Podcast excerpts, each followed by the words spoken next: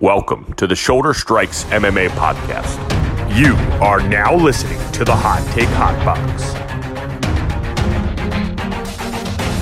Welcome to the Shoulder Strikes MMA podcast. You are now listening to the Hot Take Hot Box. Ladies and gentlemen, welcome back to the Shoulder Strikes MMA podcast brought to you by the Hot Take Hot Box. My name is Matt McSweeney, joining you here on a UFC 276, uh, the the eve of a of probably one of the biggest cards in recent well, recent memory, but like of the year, right? What would you say? Yeah, International Fight Week. You know, Always this a big supposed to be card. where where Conor was supposed to be, but you know Me leg still uh, hurts. retired. No, me, Yeah, me leg retired. still hurts. but uh, we uh, are dock the stoppage. Yeah, Doctor Stoppage, but we are here. Uh, we're going to break down last week's card, but we are here mainly to give you all of the picks, all of the information that you could possibly need going into this weekend's card. Adesanya is defending his middleweight title against Jared Cannonier. He's a minus, what, like 400 favorite. But there's plenty of other fights on this card that we will get into, talk about, discuss, and whatnot. But first, let's get into last weekend's card that we uh, I'll always get mad when we get the uh, main event wrong, and this was one where I don't know if we actually did get it wrong because I thought I thought our guy won, but It happens every week, dude. Yeah. Every week. Kattar here, Ige. I just I, I I could go down the list, and I swear to God, I'm getting like every fight night main event wrong. but we're doing pretty well on these other uh, on these other fights. I would say. Um, Yeah, shout out to except for Christos Giagos, and yeah, well, you got Baudot wrong. That that was Cash City. for me. Unbelievable. Mr. Parmesan got. Well, I mean. l- Listen, I don't think either one of us are really wrong there because Parmesan was in trouble there. He was in They both deep, died. deep trouble. If they could both get L's, I think they would. So uh, Mateusz Gamrot uh, was able to get a unanimous decision, 48-47 across the board against Arman Tsarukyan in a uh, which uh, one of the I mean that was a high level technical battle back and forth between these two. Uh, I don't have much to say. I mean, I was imp- I guess uh, different things that I may have been impressed by. Uh, Gamrot's just wrestling and defensive wrestling and just ability to scramble and just, like I guess I just underestimated his grappling in comparison to Tsarukyan's. Um, I just thought it was an entertaining fight back and forth. It was the fight of the night. It, it was rightfully so. Um, I can't remember what round I'm giving to Sarukian, but I thought I, I mean I thought it was two two, and I think that I that fight's really blurry uh, be- just because of uh, how how late it was. Honestly, at night, I, I was yeah, dude. that, that was a kidding. dude. I, I'm usually like no problem, but like I, I have, uh, you know, I have I have softball in the morning now. I started fucking playing softball to everyone out there who cares. But like by that time at night, like I got to be up at like 7:30, 8 o'clock in the morning the next day. I'm just like, bro, like, are you? I could not believe how late it was. It was almost like they one started they started like how they start pay per views, which is funny because this weekend's card is starting at six, and last weekend started at seven. Uh, you know, it's like 12:30, 1 o'clock, and the fight's on, and I'm like, this is not, you know, Yeah, this is not ideal, but I mean, you know, I'm not complaining because I do like the late late night cards. I just uh, this one was a little tough for me. Uh, but what, what what say you about uh, this fight? I, I don't want to I don't want to go on the- about the judges. I don't really necessarily think it was a robbery. I thought Gamrot did enough to win, but I just had Tsarukyan winning the fight, so I'm I'm very biased, and I, I just I, I want to be transparent in that bias. Yeah, I thought he won too. I, I know he got the first two rounds. I can't remember which are the next three that I thought it, I gave it. Was it the fifth? I'm- I don't know if you gave the fifth to Tsarukyan. I think I did too. Uh, to be Yeah. honest, um, I have to go back. We were texting about it. I forget I forget what uh, rounds. I, I yeah, think it was five in the morning, so you know. Yeah, I exactly. I forgot. was fucking banged up by that time, but Uh, no, there's you know I think it says Gamrot was six of twenty one on takedowns. Tsarukyan was one of eight, but there were so many scrambles and just so many so much positioning. You know, jockeying for positioning and a lot of clinch work. Um, yeah, Tsarukyan threw a lot of shots. He didn't land a lot of them, but his striking's still improving. He's only twenty five. Um, you know, it was it, it looked real rough when he first got to the UFC. So, and Gamrot's a vet, man. He's you know he's been around for a little bit. He's fought a lot of guys on the in, in Poland on the regional scene and whatnot. Um, yeah, I, I just thought Tsarukyan, you know, did enough to get the W, but great fight. I can't really complain. I'd just much rather see these kind of main events or these kind of fights.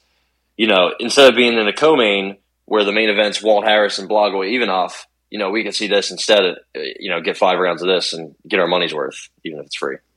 Yeah, uh, and like we kind of talk, like I was so shocked when the UFC made this a main event. Like uh, when we talked about this a couple weeks I ago. remember, like, I my- remember, yeah. I said it was coming up, and you were like, "Wait, what?" Yeah, um, my mind was blown because I, I I don't really like to look ahead at a lot of these cards other than just mainly the pay per views because it's just Yeah. like what so what like we'll get there when we get there basically because we're gonna spend an hour sitting here talking about it anyway so I might as well just wait for the time to come but I could not believe it just based off the fact that they don't usually do the uh, prospects coming up or just like kind of like a high level fight like this on, on like give them five rounds on a main event situation. It's usually like we talk about on here like a Volkov and like some heavyweight battle that no one wants to see.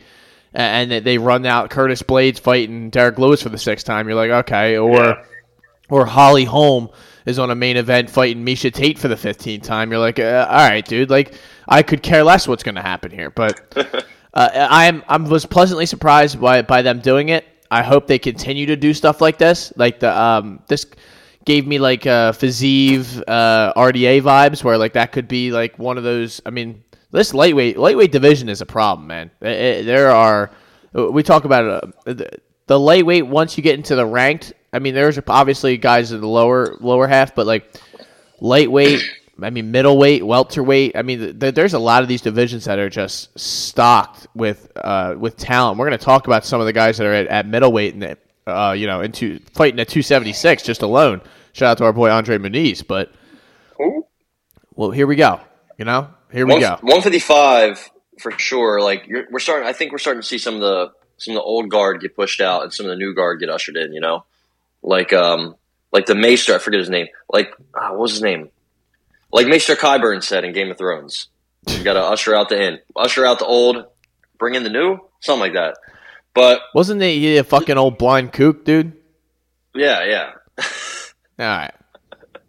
but we're, we're we're we're ushering in the new. We're ushering in the Damir Ismagulovs, the Arman Tsarukyans. Uh, I know Brad Riddell's not young, but the Brad Riddells, Joel Alvarez, um, um, not Alexander Hernandez, your boy, uh, Ilia Topuria, uh, Joe Solecki, Shout out Joe Solecki. Jalin Turner, even if you want to go down, Guram Kutateladze, um, and even guys that are like ranked now, like Gamrot.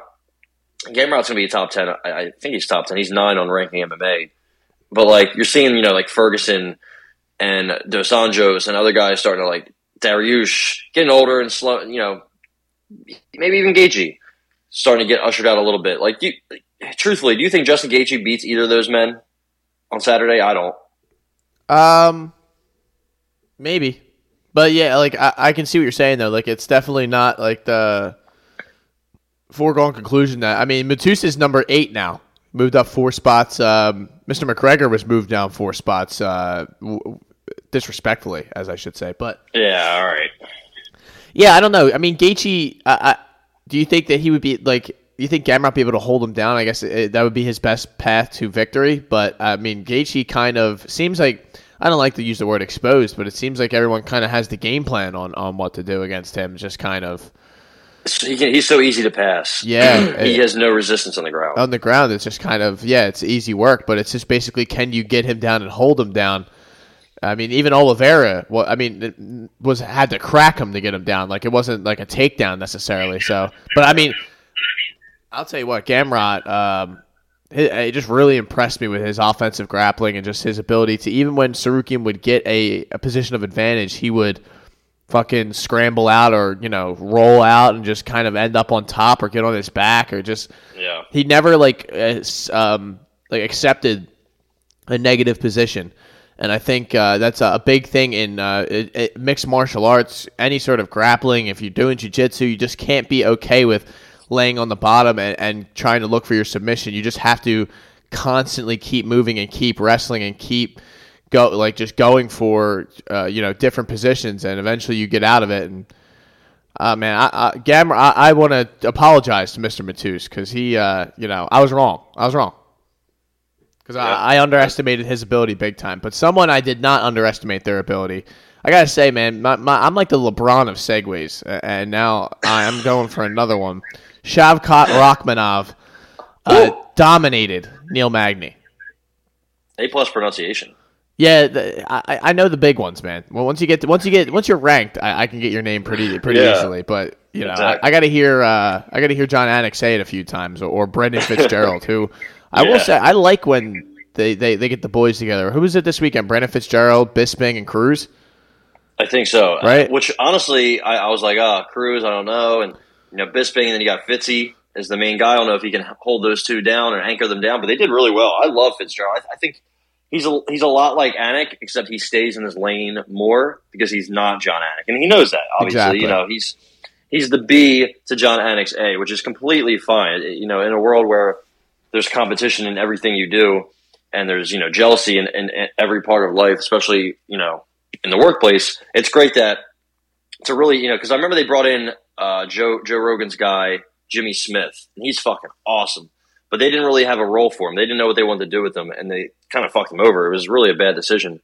But then they let him go, and they wanted him to be like a B guy, you know. But they never really put him in the booth. So I, I love Fitzy, man. I I love what he does. I'm glad he does like the small things too. I think him and Bisping, it'll just be them two. They'll do like um, the contender series uh, with Laura, whatever her name is, Senko. Sanko, yeah.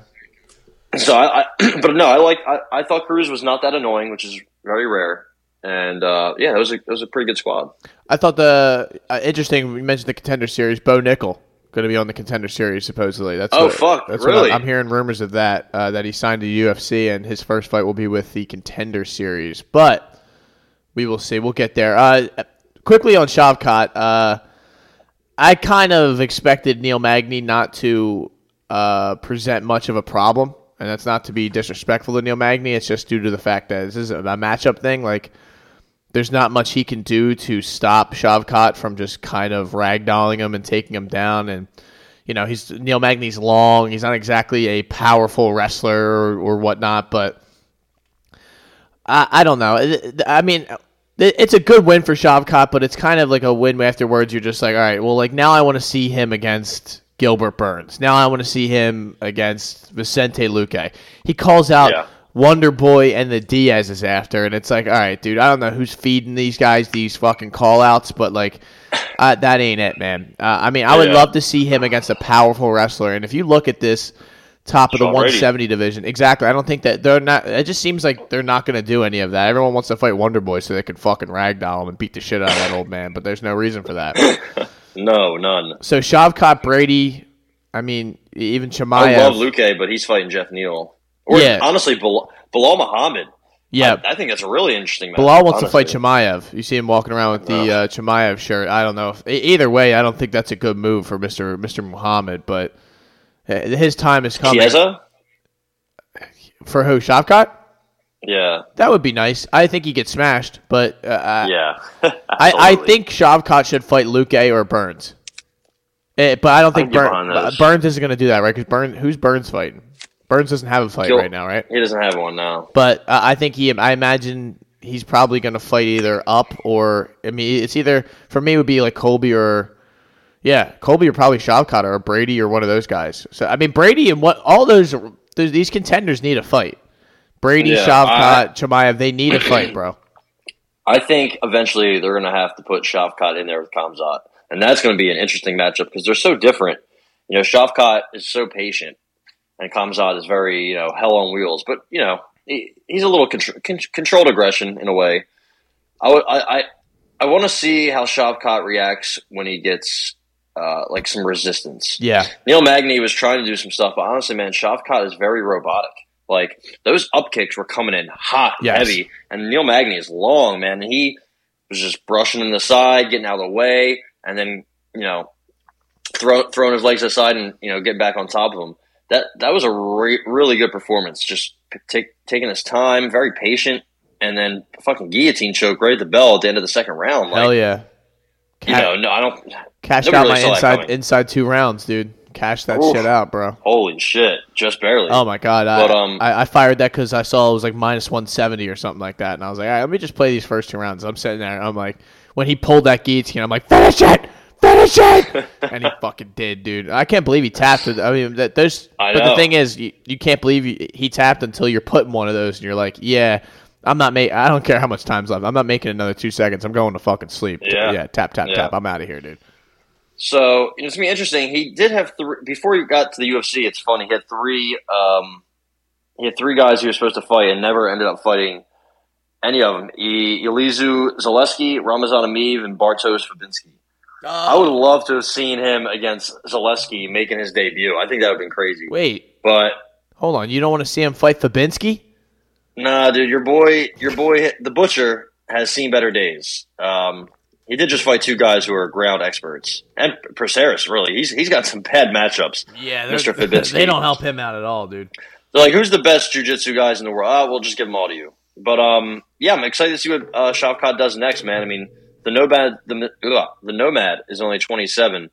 Um, you know that com- that combat combat combat sambo mixed with his patient but devastating, you know, spinning spinning attacks that he'll once in a while do, and then his his sambo and his ground submission game, his top control, his pressure, your coughing, everything, everything. I mean, everything. There's there's nothing that isn't missing in this kid's game besides what experience. Uh, you know, can he can he take a shot? Maybe, maybe not. I mean, but you know, when he runs through four UFC veterans in one set, what first, second, first, second round. So like, you know, he can only do what's in front of him. He can only he can only uh, you know beat who beat who uh, who's in front of him. So it's definitely too late now. I mean, there's there's no going back. You can you can turn down a fight against him maybe a couple fights ago. Nowadays, if you're in the top ten, top fifteen, you you better you better say yes or you ain't getting a fight. Like this dude, there's no denying him now. And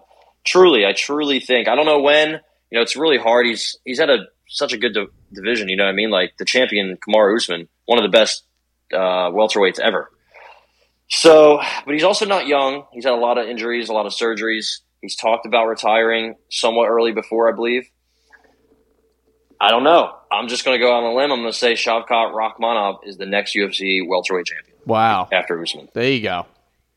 Uh, I think the thing with Shavkat is he's at that point where Khamzat was after the Lee fight, where it's like it's Yeah. time to see, like you said, like resistance, all those words you use, like haven't seen him take it. Like we had to see Khamzat do it against Burns before we were like, okay, like you know, he did, he fought like a moron, all that stuff, but his back was against the wall that night, and he fucking still just continued to fight like a psychopath. So it's like, okay, like this guy's for real. I think we need to see Shavkat, like you said, put uh, we need his feet held to the fire a little bit, and to see Yeah. how he responds. Even the champions, you know, the guys like Usman, man, like Usman's feet were held to the fire against uh, Covington, like in that first Both fight. times. Yeah, both times especially, but in that first fight, it was like the first time. Uh, obviously, Yeah. he'd lost or whatnot, and he'd been in like pre- precarious situations. But that Covington fight seemed like the first time he was like, you know, like really like, oh shit, like this is like not going his way, and he turned it around. Burns Yeah. fight, he gets cracked, and he fucking you know bounces back and just dominates him in the second round. I think you know. I say all that to say we basically just need Shavkat to be tested to see what he's truly worth, and you kind of basically said the same thing. So I hear you.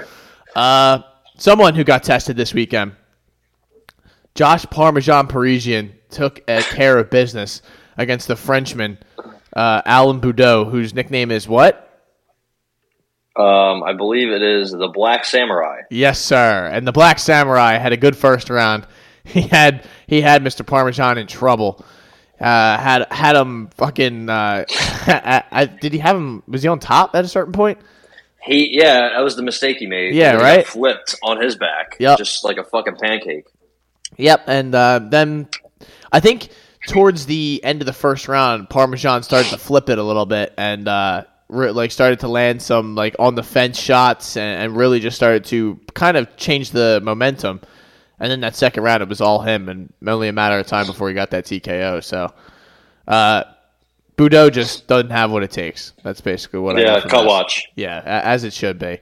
Uh, and shout out to Eddie Wineland for being removed from the uh, roster uh, and finally entering the land that we like to speak about on here. Thiago Moises gets a submission rear naked choke in three minutes and calls out Joe Solecki afterwards. That'd be a good fight. That would be a good fight. That'd be a great test for both of these guys, uh, especially Joe. That, that, that's like a nice that's a nice step up in competition. But Giagos, cut watch, Um, not yet. I don't. Uh, I don't think so. I think that might be. I mean, maybe. How old is he? It's two in a row, I mean, it's two, two pretty row, good two guys. fighters, though.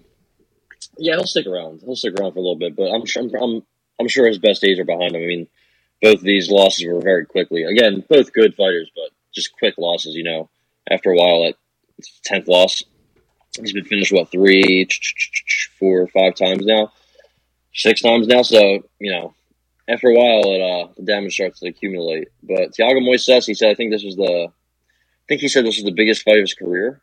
I think he, he might say that coming off the Hold up. up stop. Alvarez and Mach- Oh. But yeah, I mean, easy rear naked choke for him. I mean, didn't take much effort really. I mean, he's a good fighter. I, I, I like Thiago Moises. I think you know those two those two L's are uh, really rough. Also, there's Magulov too, and Dariush. I mean, like, and Robert Watley, Watley, um, who I don't I don't know if he's still fighting, but at one point he was a huge prospect in um, LFA. So I mean, if you look at all his losses, I think Thiago Moises is 27 too. So, you know, 15 and 16 and 6 against some of the guys he's fought. You know, he beat Bobby Green. Uh, he ankle locked Michael Johnson. He beat Alexander Hernandez when uh, I think that was a little bit after Hernandez's uh, rank rise in the rankings. Um, so yeah, you know, I, I still think he's good, man. I think he can do some things. I know, yeah, yeah, uh, Giagos is a little little cook, but um, good for Mo- Moises making quick work of him. Good for Moises. Big win for him. Uh, it just, I would love to see that Joe Solecki fight, and uh, I Yeah. just, I'd like to see. I mean, he's coming. It's a good bounce back win from him coming off of that uh, where he was like the minus two fifty favorite against Alvarez, I think, and he and he took that L. So that's what they said. He's like two. He was like three and one as a UFC favorite, and the one he was like a minus two seventy or two fifty, something like that against Alvarez, I think. And he took an L. But Umar Nurmagomedov takes care of business against Nate Maness. Uh, pretty dominant decision 30 25, 30 26, 30 27. So, honestly, There's a disagreement in judges. yeah. Yeah. Uh, I, I don't have much to say other than just Nate had no business, well, not just being on the ground with him and couldn't do anything about that. And just, I don't know, Yeah, I- you know? I like Dr. Umar. I don't, I don't love him, you know. I don't like him as much as Usman Nurmagomedov, but I do I do like him. Uh, I don't know if this puts him in that in that. Um, I think it puts him above Saeed, honestly. I, which I I think he's better than Saeed Nurmagomedov. He's not that great. He's not that good, I should say. Um, but yeah, it puts him in that uh, Victor Henry, Jack Shore, Kyler Phillips, maybe not Sean O'Malley, but Ricky Simone tier. You know what I mean? He's in that range. I would love to see Umar fight Jack Shore. I think that'd be very. I know Jack Shore has Ricky Simone, and that's going to be an amazing fight. That's next week, two weeks. Uh, I think Umar and Jack Shore would be very similar to Tsarukyan and Gamrot. I think uh, Jack Shore is a little bit more experienced, but I think both of them have uh, weaknesses in their striking, but they're still getting better. Umar is getting better. Jack Shore's striking is getting better. You saw that in the Timur Valiev fight. Um, and you saw, you just saw uh, Umar do what he had to do to Nate Maness. Um, 15 and 0, Jack Shore 16 and 0. Let's see if some of these others got to go. Ladies and gentlemen, for one of the first times ever, we've had a microphone change in the middle of this podcast. Uh, I'm back. If I sound different, Yeah, you sound cra- You sound like fucking Morgan Freeman now, dude. This is crazy. All right, this is what we're going for now. I like this quality, dude. All right, We are up. We are upgrading over here. all right. Jesus, dude, this is crazy. All right, uh, so I'm with uh, Morgan Capone Freeman. Uh, so uh, let's go. Let's keep it moving though. This was a, uh, I would say, e- not not easy win, but um, relatively easy bet for Chris Curtis to take care of Rodolfo Vieira due to the fact that Rodolfo Vieira's ground game uh, doesn't get to be used because his stand up and gas tank are not good. His takedowns are not good. He uh, he's like the uh, not he's really good at jujitsu, but Yeah, that's, uh, that's pretty much it. and you need more than jujitsu to be an MMA fighter when other, these other guys can do this shit too. You know. you know he hits hard, and his striking's still coming together. Uh, he's only 32. I thought he was like 40 for some reason. He looks 40. Um, That's the steroids. yeah, or the uh, you know that Brazilian Brazilian meat. Uh, so Thought it was Mexican get- meat. Yeah, That's only, only with Canelo, dude. Apparently, he's the only guy with steak. Uh, I think Rodolfo is a little younger than Curtis, but Curtis looked good, man. You know, his hands are sharp. You know, he, he'll he'll take a shot too. He's not he's not scared. He's got a he's got a pretty good chin. Uh, and 20, 20 0 for 20 on takedowns, Vieira was. That's fucking nuts. Uh, shout out to Chris Curtis. I mean, I know some of those takedowns were just, you know, uh, Vieira was kind of lunging. He was kind of telegraphing them. But, I mean, you shoot 20 takedowns in 15 minutes, you're bound to get one, especially when your nickname is the Black Belt Hunter. Like, you know what I mean? Like, that's that should just happen on accident. But it didn't. I think he definitely needs to work on some of his offensive wrestling some of his takedown offense because truly it's it's not it's, it's, it's ugly. I mean, he's not really like I can see what he's doing. I can see that okay, you do this and this. I mean, the the broadcast booth was picking it apart. You know, when whenever he shot for a takedown, they were saying, "Ah, oh, not a great not a great shot." Um, I thought he won the first round, but after that, Chris Curtis took it away. And you know, if you did bet on Rodolfo, like I hypothetically did, you lost. So I apologize. There you go. You know, it's uh, it's really tough to to admit that to the people. Uh, and thoughts and prayers for you. Uh, the other one you might have to talk to the people about. oh Uh, my god. Oh, all right, uh, here he is. This is the water buffalo. Yeah, no, no, that's Fabio Oh shit! My bad. My bad. Uh, this is uh, Mr. Ulberg, though. Is the, mainly who I want to talk about here. Uh, looked like the Black Jag. Looked like Prime McGregor in this fight. Uh, apparently against the against Black Jag, not the Water Buffalo. Come on, dude, you got to get these fucking light heavyweight nicknames correct. God damn. Stefan Don, though. Um, Yeah, not good. Yeah, that's three months, two bad knockouts. He needs to take some time off. The uh, the Mirzakana flying knee really that was really bad. That sent, that that opened the gates, and then when Carlos Ulberg walked him into the land of winning ghost, I mean, he hit him with like a a, a, a hook jab, like a, a, Yep. a check hook almost. And you know, you saw all the city kickboxing boys loving it. You know, it, it seems like lately everybody that's Australian or that knows Eugene Bareman or that goes to city kickboxing has been winning. It's I out of can't. spite. I've had so much. I've had enough. I'm so over it. This weekend we have three of them. I guarantee you they all win. I, I would bet mon- I would bet so much money that Brad Riddell wins. We'll Oh, talk, yeah. We'll get there. Yeah, we'll get But there. just just because I guarantee you that that that happens. But shout out to Ulberg. He looked good. Uh, not just good looking. He is probably the most handsome fighter in the UFC. Probably you the said best. that good- twice now. Uh, yeah, I'll say it, I'll say it again. I'll tweet it again. Anytime he fights, I'm going to tweet about Mr. Handsome. All right, it's like him and uh, who's the hottest female? I can't even think. I don't know, but he's he's above her, whoever it is.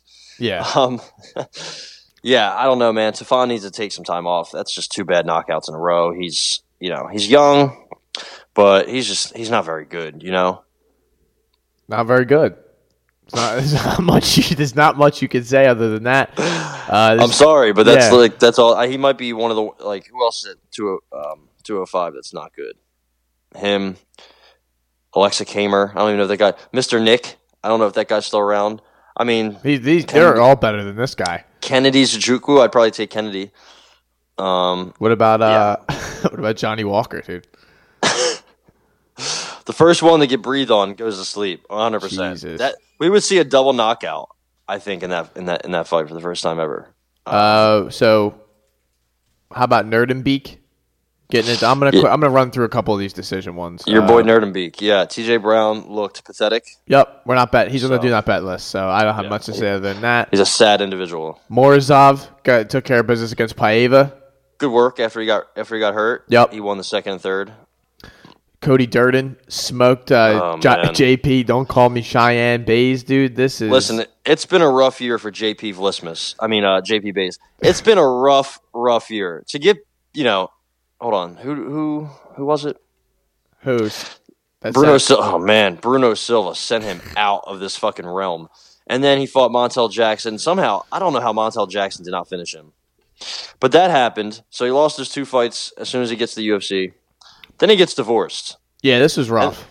And then his wife gets a 50K knockout of the night bonus. And he's just sitting here like, where the fuck's mine? And then she cuddles up with Roman Dolidze. And then Ah, that guy comes out here and gets a 50K bonus. So he's looking around like, you know, my life's in shambles. I got to beat Cody Durden. He doesn't have a good chin. He has a large head. I should be able to hit that thing. You know what I mean? Nope. One minute is all Cody Durden needed. JP Buys gets just bullied, just dominated. Look, looks like he wasn't even like. Looks like he's an amateur. Like his chin's weak. His his his striking defense is not there. Um, I mean, hey, if you had the under in this fight, I think under one and a half, under two and a half was plus money. I don't know how. I have no idea how under two and a half rounds was plus money. But shout out to Cody Durden, huge win for him. Uh, you know, he looked good. His hands looked quick. Um, but I, I kind of feel bad for JP Buys. Yeah, uh, sympathy has to kick in. This guy's doesn't seem like anything is going right in this guy's life Yeah, at the I mean- moment. But Life's just kicking him. uh, someone whose life is also kicking them is Brian Kelleher, who took an L to Mario Bautista submission very early on, two minutes into the fight. Uh, I mean, Kelleher is taking. It, he just keeps like it seems like he's sinking to new depths uh, with some. He these, doesn't know uh, what he's doing on the ground. I mean, it's not like it's not even like his like record. Like wins against Pilarte and and Kevin Croom. Okay, you know, but like he loses to pretty much everyone that has some sort of pulse. uh, yeah, like pulse uh, since the Azure fight, especially. I mean, so it seemed like that was his last like you know good like I guess not good win, but like highlight real solid. Like he knocked that dude out, man. He was Yeah. Azure wasn't that good, I guess you know. So you. Uh, so it's So just the like thing with the thing with Kelleher uh, is. well, let's talk more about IQ Bautista though. We I don't want to waste too much time on Brian Kelleher. I don't know why I started with that, but Bautista looked good, dude. He's he's fucking tough. Yeah, two in a row. Um, I think he had his. I don't know if he had his back twice. I know he took his back really quickly. Um, it, it just seemed like he was. He, he pretty much told Brian Keller how this fight was going to go, and yeah, he did it. You know, Keller didn't really offer much resistance. I know he stuffed the one takedown, but then he got taken down again, and his back was taken really quick. And then I think he had he, he had him in mount, I believe, or no, no. Kelleher went for went for a guillotine, and then he ended up in side control. Bautista quickly moved him out, and then Kelleher gave up his back. I mean, just multiple things you can't do, man. Why would you jump a guillotine unless your name's uh, Charles Oliveira or Brian Ortega? And then why, you know, how are you letting him get the mount that quickly, and then you're giving up your back? You know, that's just it's crazy. That was the middle of the round too. Like he was fucked. He was in deep, deep waters. Uh, I don't know if it's cut watch for Brian Kelleher, but Mr. Boom. I thought his nickname was Boom Boom for some reason. By the way, guess it's just one Um, boom.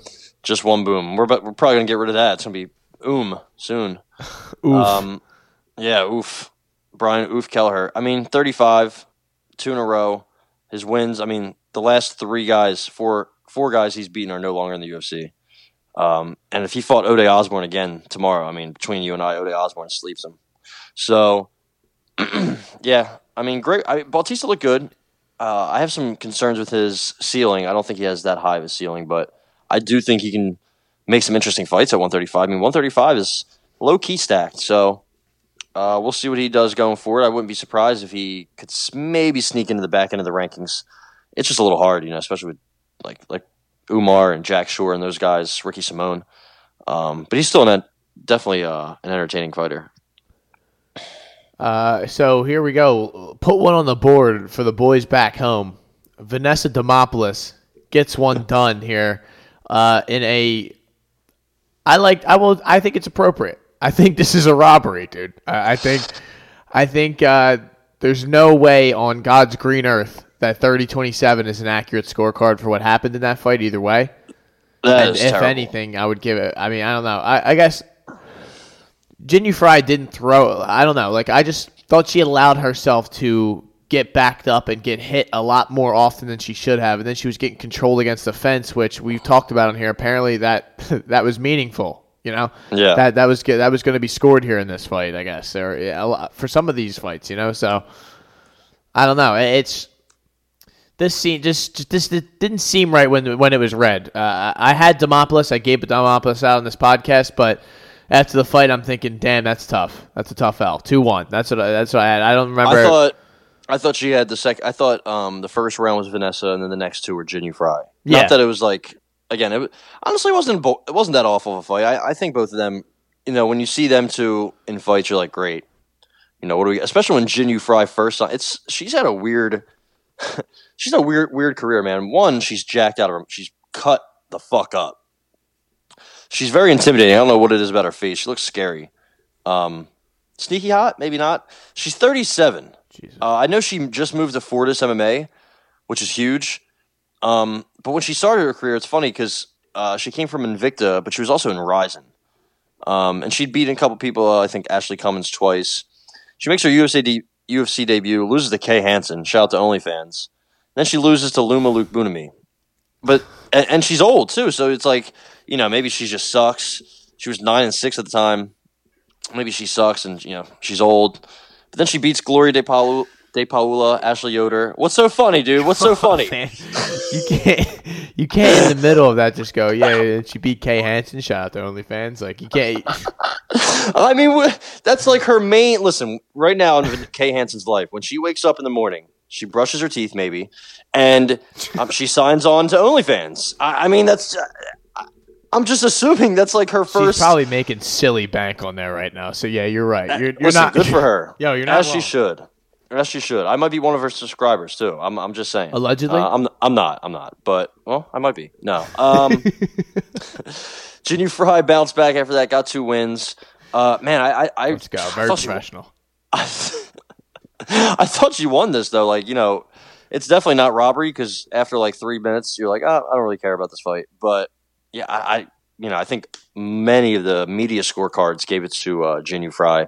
So yeah, shout out to what's that dude's name? Jaron Bevel. Jeremy Bevell I believe yes Jaron Villel. Villel, Okay. close enough Yeah, Jaron Villel, you suck. Find a new job. There you go. There's always that. So, fight of the night, like we talked about, Mateusz Gamrot, Arman Tsarukyan performance of the night, Shavkat Rakhmonov, Josh, Parmesan Parisian, and Thiago Moises all get fifty thousand dollars. So not exactly the nine uh, fight bonuses from the week before. We are saving some money, cutting back a little bit. And you know Yeah. what? You know where we're not cutting back, ladies and gentlemen. UFC 276 this weekend all eyes, all focus is on Las Vegas, Nevada, T-Mobile Arena. Jared Cannonier is attempting to dethrone the king of the middleweight division, Israel Adesanya, 185 title on the line. We also have Volkanovski and Holloway trilogy being completed or continued, depending on how you look at it. Plus, plenty more fights. We will start at the top like we always do. Israel Adesanya, Jared Cannonier. What would the odds tell you, Ty? The odds would tell you that Israel 500? Adesanya is a minus 500 now favorite. Crazy. Jared Cannonier nuts. being a, a plus 350 underdog. What say you uh, in relation to uh, odds or bets? I see Adesanya is a plus 150 TKO bet. To win by decision is probably the favorite. Yeah, I feel. Have you watched the Embeddeds at all? Uh, not yet. Besides the fact that all you're seeing is city kickboxing. Yeah, and that's Sean O'Malley. I, I got to be honest, I'm a hater, so I can't really. Uh, get to- sucks, I though, watched the 'cause, press like- conference, but you know, there was like one little Jim Miller had like one little bit of screen time, and he said something kind of funny, and I'm like, God damn it! I wish uh, you know, I wish Jim Miller they could show him for like a couple minutes. What's Jim Miller doing with his kids? Uh, maybe he doesn't want to be on it, and uh, you know, he's also is he on the main card? He's not on the main. He's not on the main card. So I guess I get it. I mean, it would be kind of cool to see them talk to Ian Garry, you know, or like Maycee Barber, or like Dricus Du Plessis. Like, I don't know, you know. yeah, but just I get it. kind of show like the other guy. I think they don't care about I- those guys until they're making them money, pretty much. I guess. Exactly. So I get it. It's you know whatever. But um, yeah, I think Mister Adesanya, as he is now, some people are starting to call him. Call him. Uh, I think he gets rid of Cannonier. I, I think he finishes him. I, I- was going to say an, another boring decision like the last, you know, fifteen of them, but um, I, I, I think he gets him done. I think Cannonier's going to come in wild. I do like him. You know, I think he can do some things. He has power which is something never to discount. But I don't know if he can find Izzy's chin consistently or you know more than once. I don't know. Uh, he's old. He's not young. He's also uh, a little a little crazy, if you will, uh, QAnon, if you will. Um, I think he's just gonna kind of just after after a little bit, he's gonna get you know Wait, frustrated. Wait, wait, wait, wait. Hold on, hold on, hold on. Who are we calling QAnon here? Jared is a QAnoner. Yes. Well, I, I got to be honest. You learn something new every day uh, here on this podcast. There you go. Uh, that was Jared. That was Jared calling me. So uh, Jared did I- call No in more middle of that. questions. No more questions on my previous statement. I didn't say that. Um, no, I think Cannonier gets wild at some point, maybe middle late rounds, and Izzy catches him with something quick, hurts him, finishes him on the ground, ground and pound, fourth round. Yeah, give me uh give me Adesanya. I don't even think inside the distance is worth uh, bothering with, but Probably not. it's because it's plus 140 compared to TKO, which is plus 150. And I, I mean, you know what? Honestly, I probably would take that insurance just due to the fact that maybe he hurts him and gets on his back or something dumb like that, which I don't think would happen, but I I think that's not even enough. Like plus 135 in comparison to plus 150 is not enough for me to just be like, all right, whatever. Like if you can get either one of those at plus money, I think that's a good bet. So I'm Yeah. probably I'm probably just gonna bet Adesanya. I like Jared Ins- Cannonier. distance, that's probably my bet. I like Jared Cannonier to win by TKO via knee in round five, plus twenty five thousand. So There you go. give I, I, like. I like. Uh, we got to get start getting somebody to uh, take your your exact exact uh, fight. well, I think they went over two last week. So Yeah, it's okay. But like you said, if you hit one of TJ these, Brown, goddamn, couldn't find a fucking arm triangle to save his life, loser. Jesus. Uh, But um, Lo- Lock City though for this, I think. I don't. I mean, I would love to see something crazy like Jared Cannonier. Like, I just don't think he's going to get close enough. And maybe I think Izzy already knows like he's going to if he's going to win, he's going to probably have to try and wrestle. But do you think he'll be actually be able to pull that off for 25 minutes? I don't know Probably if not. that's uh, like that's the game of Jared Cannonier. yeah, So, yeah, I'm uh I'm I'm I'm gonna bet uh, Israel inside the distance pretty pretty confidently, and I think that's a good number to get to that. Volkanovski Holloway. Now, three three times saying this, I think me and you both thought that Holloway won the second fight at the very least, right? yeah. I thought he won both. Yeah. See, like I. I I, I thought I thought that too at the time. I, I can understand the first one a little bit more than I understand the second one, if that makes sense. The Second one, I thought he won the last three rounds kind of easily. That's what I thought. I thought he kind of turned it on, at, yeah, in that third round and just kind of coasted away with that fight. Uh, he's a little, he's very fired up coming into this fight this week. Uh, I will say, I am not going to bet Volkanovski in this fight, whether I think he's going to win or not. This is one of those fights. Uh, if I can get Max Holloway at around plus 170, especially due to the fact that I thought he won the last fight, I'm gonna bet that, and I think that's that's probably as much as you're gonna get from me out of this. I don't think a prop is worthy unless you're betting Volkanovski, but then you'd have to be betting on something that's pretty much never happened, right? Holloway hasn't been finished. Um, I man, not recently. I mean, it's not anywhere. Conor didn't even, Conor didn't even finish him back in the day, right? No, three rounds. No, Dustin Poirier did. He armbarred him. No, he didn't. Oh, back in the day, day. Yeah, yeah, yeah. No, I'm, I'm, I think I'm even saying like TKO because I don't know if I mean I guess Yeah. Volkanovski maybe could catch him in a I've been- submission of some sort, but I, I I don't know, man. Last time he's finished was, uh, yeah, that's the only time he's ever been finished is that submission, and that, I mean, you know, That, was was a so long that was time ago, bro, like- so long ago. Um, yeah, I don't. I, I think. I think. I don't. It's not that I think Max is uh getting worse since the second one or has gotten worse. I just think Volk's getting better. What's kind of crazy to me is Max Holloway is 30 years old. I mean, that is just insane.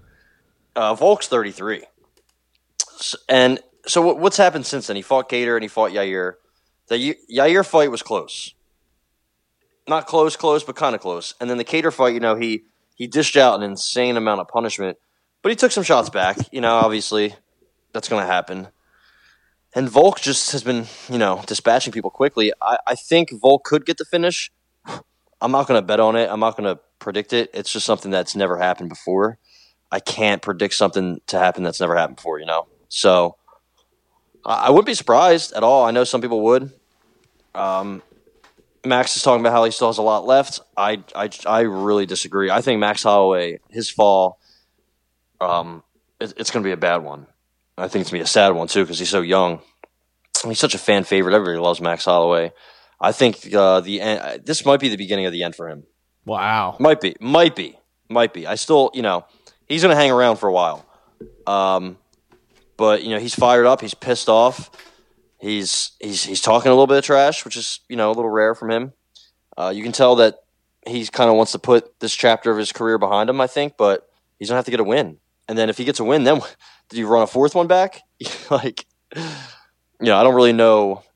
I don't really know where they go from here. So, um, yeah, we haven't seen many trilogies, right? I mean, going back, Tito Ortiz, Ken Shamrock, Couture and Belfort, Frankie Edgar shut out BJ Penn. Stipe and, and so Cormier. It, it's interesting the way that Edgar and um, Edgar and Penn went. Edgar won both the first the first two by unanimous decision, and then he, um, I think it was four years later, which is kind of a significant difference. Uh, he finished Edgar in the third round, and I think Ed, Penn's the only one to um, have multiple trilogies where he's on the losing end of those, uh, which is hilarious to me because that's that's just BJ Penn summed up. Um, the other one was I think Matt Hughes. So, you know, we've never really seen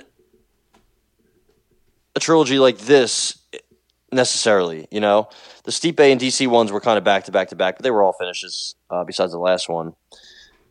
I got Volk though, man. I feel very confident. I know some people are kind of, you know, I, I, I guess I can see why you'd play Volk or uh, Max, you know, at the at the line of what, almost plus one seventy, plus yeah, 170, 180. I can see that, like, if, especially if you're a staunch Max fan and supporter. Like the first two fights were close. You know, I get it. He could have easily got a scorecard in the, in the second one, but uh, I just can't pick against Volk right now. I think he's just he's ascending, which is kind of crazy because he's you know. I got I got Volk. Yeah, it's a tough one though. That, that's that's where I'm at basically. Like it's not like I'm like telling you I have no doubt in my mind Max Holloway's going to win. I think it's just a number thing, and I could easily see Volkanovski winning a close decision again because I just think this fight's going to be really close again. I just I uh-huh. something to I, I, don't think it's going to be a uh, like a blackout on either side. I, I don't know. I just don't see the fight finishing to be honest. I would be shocked if maybe I, I just don't, I don't know. I, I, really I'm so excited for this fight. This is this is probably the one I'm most excited about, just because I just this is Holloway's like last chance, man, or he's gonna have to make a move. Yeah. You know, like he's not gonna get another title shot after this. Uh, Volk by points is even. TKO is plus three twenty five. I like point, even money to win decision. Yeah, I think that happens. Max is talking a lot about how he how he he uh, rocked him in the last fight. You know, he, he knocked him down or he hurt him or whatever the fuck, but. It, it, uh, was the last fight or the first one? I forget. Honestly, it's it's you know kind of a non-factor in my in my opinion. If he thinks he can just go out and do that again to Volk after you know the improvements Volk makes every every day he trains, I think he has another thing coming. Yeah, I, I, I do agree. I just you know Volkanovski, like you said, he's on the upward track. It seems like Holloway has just kind of been maintaining and keeping the same for the last, you know, he hasn't. Uh, the good thing is for him, probably hasn't fought as much uh, of yeah. recently, you know, so it's kind of been good for the uh, longevity, I guess. He hasn't fought this year yet. Uh, he was supposed to fight obviously earlier in the year, but I mean, he fought November, so it's about eight months off, taking about 10, 10 to eight months off in between some of these fights. So that, that's that's good, but I, yeah, I don't know. All this to say, basically, I have basically no idea what's going to happen in this fight, and uh, I'm betting Holloway, and that's that. That, that, that's where that's where I'm at, baby. So, Alex Pereira, Sean Strickland. Very interesting odds here. Uh, Alex Pereira is making his seventh mixed martial arts or sixth, sixth, seventh. He's seventh. five and one, right? So yeah, this will be his seventh fight. Uh, I don't know how many in the UFC. Just two, I think. There you go. So I mean, this is pretty crazy. He wins this fight. He's been told he's fighting for the title next which is pretty crazy. I mean, not that crazy when you look yeah. at it because Sean Strickland is number four. So right, you figure if Strickland wins, he's probably getting title shot too. You know, but I mean, Pereira would be jumping the line to say the least, man. I mean, he's not even ranked right now, and that would yeah. be. But he's already jumping the line by tape by fighting a Sean Strickland. I imagine the path to least resistance would be Sean Strickland wrestling for the three rounds and being able to take him down. Do you? I think he should be able to do that, but do you think he will take that opportunity and will he actually, you know, follow through with that per se? He's a dumb. He's a dumb man. He's a dumb guy. Uh, I believe he took Brendan Allen down. I'd have to go back in some of his fights and watch uh, his wrestling, but I feel like his wrestling's okay. I feel like you know it, it gets some places. Um, you know, if he implemented against Alex Pereira, he would definitely, in my opinion, have a better better success rate than Bruno Silva did or Andreas Michailidis. You know, that's what I worry about Pereira. I, I, I worry about his, you know, who he's fought and who he's fought, his MMA experience, um, you know, his UFC experience and being in there with just top of the line guys. I mean, his last kickboxing bout before he switched over full time to MMA, he lost. Um, Vakhitov is, you know, Artem Vakhitov or whatever his name is. He's very good, um, but still, you know, he's 34. Pereira is. He's a little slow-ish in MMA, you know, compared to kickboxing. It's, it's very different. He's not, he, but he has made the jump better than other guys like Gokhan Saki. Um, even some of the other guys way back in the day that used to just think, oh, I can, you know, I can do what Cro Cop does. I can do what some of these other guys do. I can just go from um, kickboxing to MMA. It doesn't work, man. It just doesn't. Like Gokhan Saki got knocked out once, and like that was it for him. Like you know, what I mean, he felt he felt those four ounce gloves. Uh, Hiro Poatan, which I believe means hands of stone. I hope I'm saying that right. I think he finds Strickland eventually. I think he knocks him out. I think he's going to catch Strickland in a in a precarious situation. I think Strickland's. I, I think he knows what he has to do, but every fight starts standing. He likes to throw hands. He has a lot of volume. He comes forward.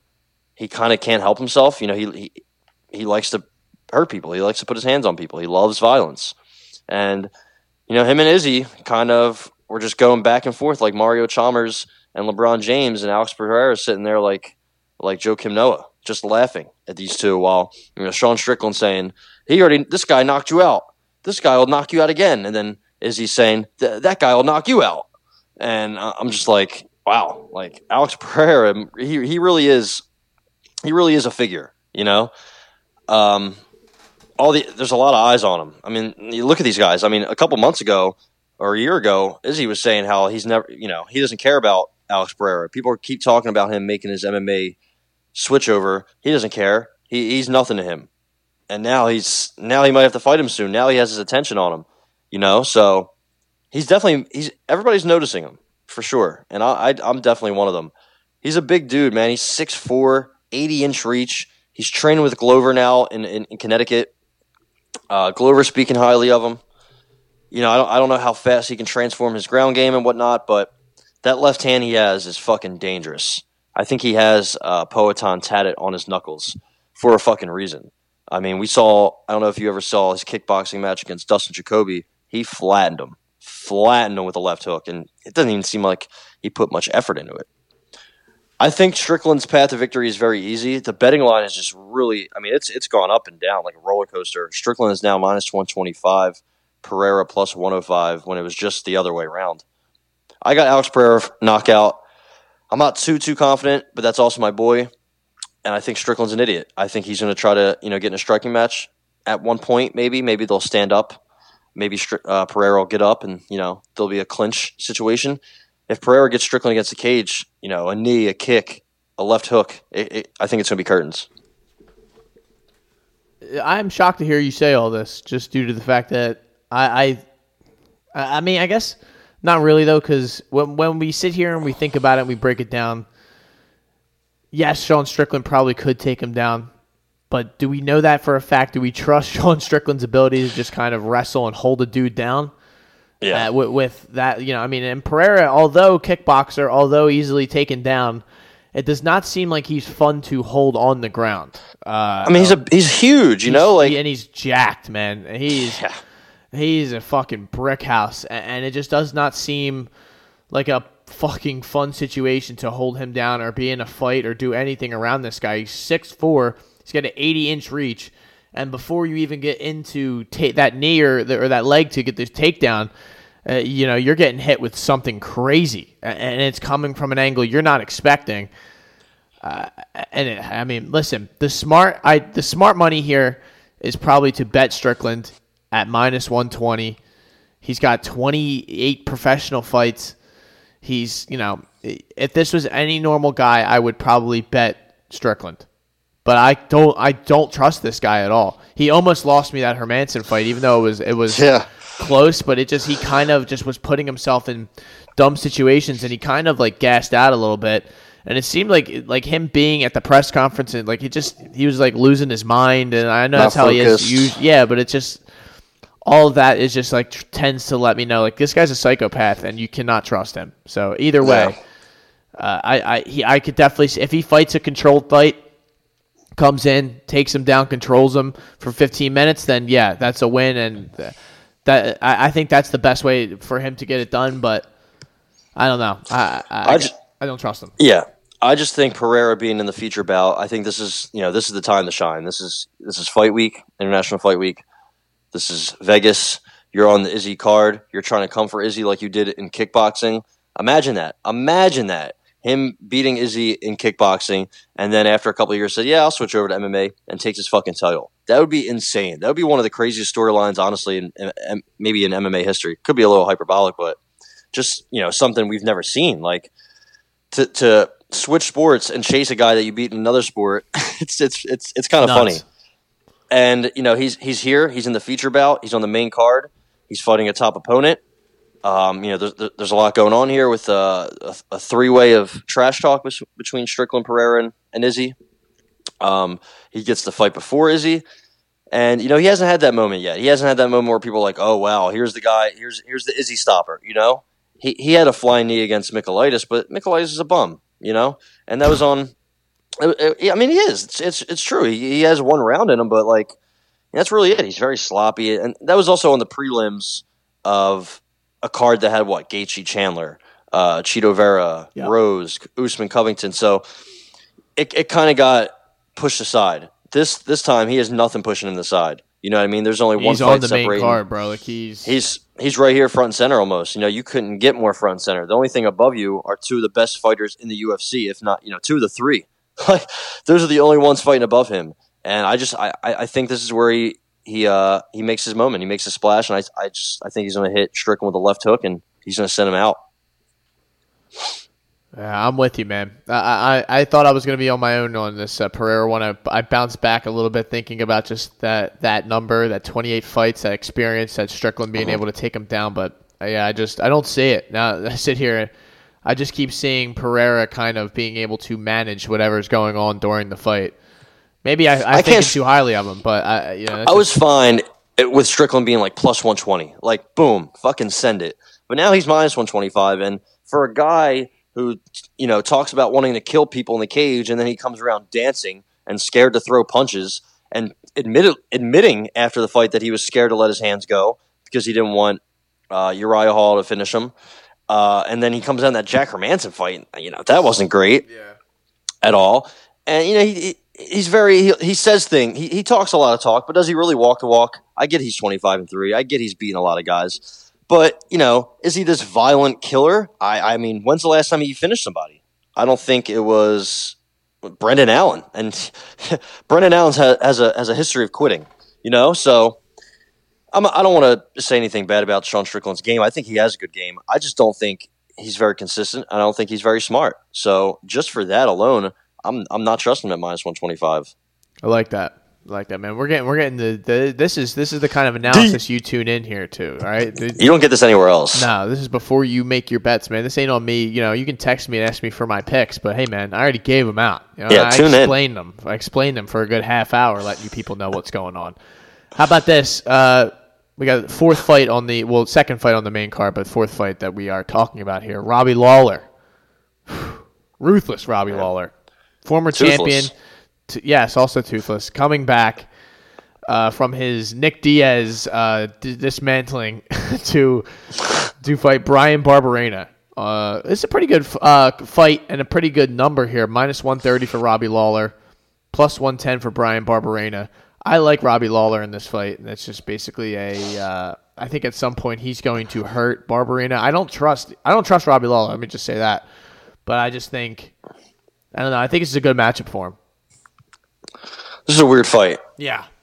Um, Lawler minus twenty four. Barberena is even. Oh man, this is gonna be one of those where I'm like, I'm gonna tell you about one side and how I don't trust that side, and then I'm gonna talk about the second side and how I don't trust that side. Um, I guess I'll I'll keep it I'll keep it short. I like to ramble a lot. Um, you know, Robbie he fought some tough guys. I mean, RDA the Askren fight he had Colby, and then he fought Magny, and I thought that was kind of a step down, even though I, I respect Neil Magny 100. percent But it was kind of a step down, and he still got dominated, which makes me think, you know, the the beginning is truly, or the beginning, the end is truly here. I mean, he the Nick Diaz fight, I really don't take too much stock in it. I mean, the guy didn't even want to be there. Admittedly, did not want to be there, like at all. He didn't even know the fight was at whatever weight. Like he didn't know what, was going on in the fight. Nick Diaz had no idea. So Rob Robbie's talking about he wants to, he, you know he'd be interested in boxing Jake Paul. Uh, you know he's forty. He's taken an insane amount of damage. Barberena, for some reason somehow is only thirty three. He's on a two fight win streak. You know Darian Weeks, Matt Brown. I get it. Um, he did lose to Jason Witt. He did get knocked down by Jason Witt. That that happened, and I you know the the Vanilla Gorilla gets knocked out by anybody. So the fact that he knocked down Barberena you know, I don't love it at all. But I think Barberena, I think he has a little bit more in the tank. I think he has a little bit more left. I think if he gets knocked down by Robbie, which you know probably will happen, I think he'll get up, and I think he'll you know he'll have some some fight back in him. I think if he pushes Robbie, I think Robbie's going to quit. I think he's just at a point in his life where you know point in his career where he's, I mean, god damn man, he's forty, and he's been fighting since he was like I think 18, 20. I mean, he, this dude was fighting uh, Pete Spratt in the UFC in 2003. You know, Pete Spratt wasn't some legend, but at the time, he you know he had been in the sport. Robbie had just started. You know, he was fighting Nick Diaz, Evan Tanner, Chris Lytle way back in 2003 and 2004. I, you know, he's just been through the fucking ringer. And you know, I love I love Robbie. I would like to see him win. Uh, you know, I don't really like Barberena. I guess I don't know. Um, I just think Barb's has more, a little bit more in the tank, just a little bit. Let me ask you a question. Yeah. All right. If Robbie Lawler and Jason Witt fought today, who's going to win? That's a really good question. Come on, man. No, it's Um, not. I got Robbie. I got Yeah, Robbie. right, beat. all right, I yeah, can't yeah, have you Jason Witt beat anybody. That- That's I what I'm can't. saying. All right. Robbie Jason Lawler. Robbie Lawler, Matt Brown. I think Matt Brown. All right. I think. Okay. I think that the Matt Brown Barberena fight was close. It was. It was. Listen, I'm. Uh, Matt Brown doesn't have much left. And listen, if Matt Brown, Bryan Barberena, and Robbie Lawler are, are approaching the finish line, you know, I don't know how much separation there is. Listen, Robbie Lawler's at the finish line, but this is like a like. This is a good. This is a high quality matchup for a Robbie Lawler at 40 years old. yeah, This yeah, is yeah. this is about as good as it's going to get. I think if he loses this fight, he should retire. Let me just say that ahead of time. This is one of those fights. I don't think like you cannot lose to Bryan Barberena. You just can't. Uh, it's not nothing to say against Bryan Barberena, but we just went through his record.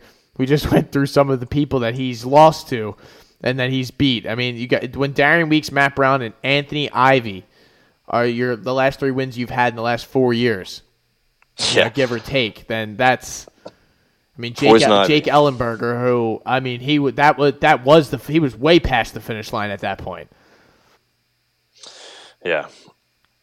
So th- I say all that to say, Robbie Lawler, vintage performance on Saturday, gets it done, uh, minus Wow. one thirty. So let's keep it moving.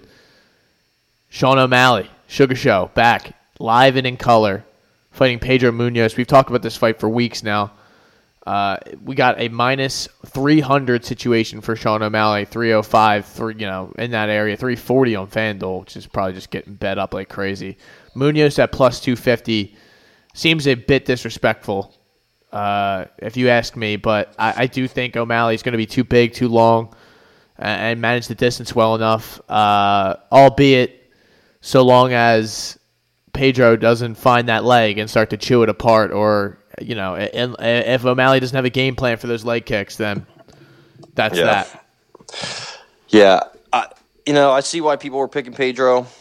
I guess, uh, especially now as the line balloons to you know, what is it, minus almost three hundred. Yeah, minus three hundred. Crazy, but you know, Pedro in his last couple fights. I mean, you know, he's fighting a lot of close fights. I thought he should have won that Frankie Edgar fight, but there were some holes in his game, and they started to slowly show. Ever since really the Cody win, I think there's been cracks in the foundation. It'd be Jimmy Rivera, but he went the distance. He had to fight tooth and nail. The Aldo fight, I mean, listen, it's Jose Aldo, but he was in there, you know, taking selfies with the guy. Like, I, I don't know how focused, not maybe not focused, but I think he kind of knows that he's he he's he already peaked. Like, he already plateaued. There's not really much more he could do or much more higher he can get. He tried fighting Cruz, and you know th- that didn't really work out for him. And Dominick Cruz is not washed, but he's been through a lot. Come on. He's no. I'm just saying he's he's a little shot worn. I mean, he's had fucking you know seven ACL surgeries almost. Like, good lord. Talking about the Dominator, dude.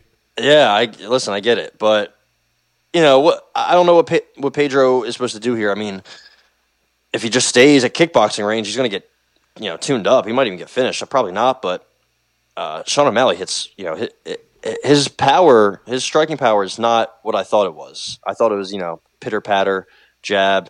You know, he'll, he'll put a lot of volume on you, but he doesn't hurt you. He hit Paiva with a nice straight right, and you know Paiva's chin's suspect, but you know, Sean's still young, man. He's he's still you know beefing up a little bit. He's he's got a big frame to put on some weight and some muscle and add some power to his game. So I think Sugar Sean takes it easily. Um, I think the leg kicks are kind of, you know, it's a narrative that is cool because he broke his foot when he kicked some dude in the head, and that was like the beginning of the narrative. That was so long ago. Andre Soukhamthath, shout out to the, uh, our boy here. And that was on two, UFC 222, Cyborg Kunitskaya. What a main event. Wow. What a main event. Um, I mean, his only loss is that Mar- Chito Vera. I mean, how how well has that loss aged? You know, and it was a weird loss. Other than that, when's he ever hurt his leg? You know, he, kicked Chito's he kicked Chito in one spot and his leg just died. I, I don't think that's him having like weak legs or anything. You know, I, I, I think that was a freak accident. I think when he head kicked Soukhamthath and broke his foot, I think that was a freak accident. Paiva was trying to kick his legs last fight, and he didn't really do anything. Um, I don't think Munhoz. I think you know the orthodox southpaw matchup does not favor Munhoz and does not favor the leg kicking strategy. And Sugar, you know, he he switched stances a lot. He does a lot of moving. I think this is going to be easy for him. I think you know Munhoz is kind of going to be a stationary target a bit, and I think Sean is just going to you know bounce in and out, take care of maybe maybe stop him late. I wouldn't be surprised, honestly. You know, he as soon as he smells blood, he he uh, he finishes guys. So give me Sean O'Malley third round, mm, second round knockout. I like that. I'm going uh, O'Malley inside the distance as well. That or some something along those lines. And yeah, I like inside the distance plus 140, 130. That's not bad. Uh, 120 on some websites, 150. You know, that's like about the lowest or highest you'll get for TKO. I don't know. I you know me. I, I don't try. I, I just like betting that uh, inside the distance because I hate I hate when I get a knockdown and somebody grabs someone's neck or something like that. I don't see that really happening in this fight necessarily, but uh, I'll always pay the extra three percent for the insurance, dude. That's, that's Fair. just how it is. So yeah, give me O'Malley inside the distance. Brad Riddell, Jalin Turner. This is a good fight. This is Yeah. a cra- crazy good card from top to bottom. Brad Riddell is plus 130. Jalin Turner minus 150. Uh, what say you? I'll, I'll give you the uh, floor to start this off. I am leaning Jalin Turner, but As well, I think he, um, I think he might be finish or bust. You know, if you look at his his fights in the UFC, I mean, the only decision he went to, he lost uh, to Matt Frevola. Um, who could Finished- forget his win against Callan Potter? yeah, listen, that's a tough guy. Uh, he finished Culibao, and hey, that win looks a little good now. I, you know, I don't think Culibao's McGregor or anything, but he's he's not bad. Uh, the Brok Weaver fight, he smoked him. Medic, the medic. I, I really liked how he looked against Mullarkey, though. I think Mullarkey, I think he's a big step up Yeah. from from those guys, and I think he's solid. I think he's solid. You know, he has some. He has some. There's some reasons why he will never be a top five, top ten guy, and you know, it, it, he's still solid. There's nothing wrong with that. Jamie, Jamie Mullarkey is fucking tough, and so is Brad Riddell. So you know, Brad Riddell looked good against Rafael Fiziev, and he got wheel kicked in the third round. I mean, there's really nothing wrong with that. I, th- I don't think. I mean, Fiziev is fighting in the main event next weekend against Dos Anjos, and I think he's going to beat him. Yeah, Fiziev's So- no joke. That just shows you what Fiziev is. Um, and before that, you know, he took he, he dominated Drew Dober. He dominated Alex De Silva. Um, he even dominated Mullarkey a couple fights ago. So I like Brad Riddell. I like his game. I don't like city kickboxing. Um, I, think this is more so about me how I feel about Jalin Turner. He, you know, he's a he's a six three lightweight. I thought maybe back in the day he had some chin issues. You know, he, he has some regional scene knockout losses. Uh, and, and Luque put him out, but that's Vicente Luque. That was also his first UFC fight. You know, uh, he's gotten a lot better. He's get, getting better every fight. I think, I don't know, you know, if it gets to the second, third round, like, I think maybe R- Riddell can stop him late. I think that's a possibility. But I also, I, you know, Riddell doesn't stop people like that. So give me Jalin Turner. I think honestly, Jalin Turner, you know, he smells blood. As soon as he hurts somebody, he hops right on. He did it to Jamie Mullarkey. He hopped right on to Jamie Mullarkey. Um, I don't know if he wins a decision. It, it's weird. It's like, does Riddell get finished or does Turner win the decision? Two things that don't really happen, you know? Yeah. Um, yeah, give me Jalin Turner by maybe submission. Yeah. I think maybe he gets a submission. I th- you know, kind of an obscure bet, kind of an obscure pick. I, I don't know if I want to trust him to go all three rounds. I don't know if his cardio is like that. Plus 450 sub. Why not? Turner inside the distance is plus 110, 135. So uh, that's good. You know me. Good enough for me. I know you. Gentlemen. So uh, let's keep it The moving. tarantula. We got this is the biggest fight of the night for me. Ireland's own Ian Garry. The, uh, the Oh, you're skipping a fight, dude. Oh, that's How right. could you? I could, uh, well, you know what, dude? This is not on my sheet. I'm sorry. Hold on. that's me reversing. All right. So rewind back. You're wondering how I ended up here. Donald, I'm so fucking sick of talking about cowboy fights. Cowboy Cerrone. Sorry, I was going off the odds, ladies and gentlemen. Cowboy Cerrone and Jim Miller. Jim Miller's minus 190, 210 on Donald Cowboy Cerrone at plus 160. This is disgusting. This is the disgust. I feel filthy even talking about this. I don't care to talk about this. I'm probably I, I got Jim Miller, but Wow. I don't feel good about that. Yeah, no. I mean, he has some serious cardio issues. You got to figure Cowboy's going to be a lot bigger, you know? And this is happening at 170. So, that, kind God damn, there's just so many variables. You know, I think both of these guys, they like, they, you know, if you look at UFC records, both of them are at the top of everything fights, wins, bonuses, finishes, subs. I think Cowboy right now, i- i- you know, if we're if we're not factoring in how they've looked recently or whatnot, I think a year or two ago, Cowboy gets this done. I think he's bigger. I think he's stronger. I think he honestly can can be fine on the ground. I don't think I don't know if Jim Miller will submit him honestly, but I think Jim Miller could knock him out. And Cowboy's been knocked out a lot Yeah. lately. Um, after the first round, it's, it's kind of it's going to be like the Joe Lauzon fight. If if Cowboy's still there after the first round, I think he puts Jim Miller out. But um, you know, when's the last time Jim Miller lost? It was to Solecki, Pichel, Holtzman, all decisions. Last time he got finished was Charlie, Charlie Olives. I'm gonna go Jim Miller first round knockout, but I am not. I'm more. I'm more um, confident than I was in Lauzon, but I mean, still, you know, you're talking about guys that are like 73 years old. You know, like anything could happen. Um, give me, give me, uh, give me Jersey Jim. I think the big thing is uh, Miller's more in fight shape per se. And Yeah, I- if that if that makes sense, like it's like he's uh, in my mind more active and more just like re- willing to be in the fire as opposed to. I guess it's not a willingness as much as a, his body letting him be in the fire. Um, you know, the, the Alex Morono knocking you out is the last thing I see. It's not a good, you know, that's just not good men- mental images that I'm seeing. And listen, he uh, had two two cuts to 155 for Lauzon. Yes, that's Like, you another know, I know- thing I was going to say. Like, that's, I know they're back at 170, which is you know good for him, but I, I still, man, I you know I don't know. I I haven't seen him look good in a while. Jim Miller just knocked out Erick Gonzalez. I get it, dude stinks, but he showed us something. Or is Nicholas Moda after Erick Gonzalez? He's pretty Hey. good. Right. Well, maybe not. But hey, Yeah. you know, he, he's shown us something against young fighters. Donald Cowboy Cerrone is getting put out by Alex Morono. No disrespect. That shouldn't be happening, you know? Yeah.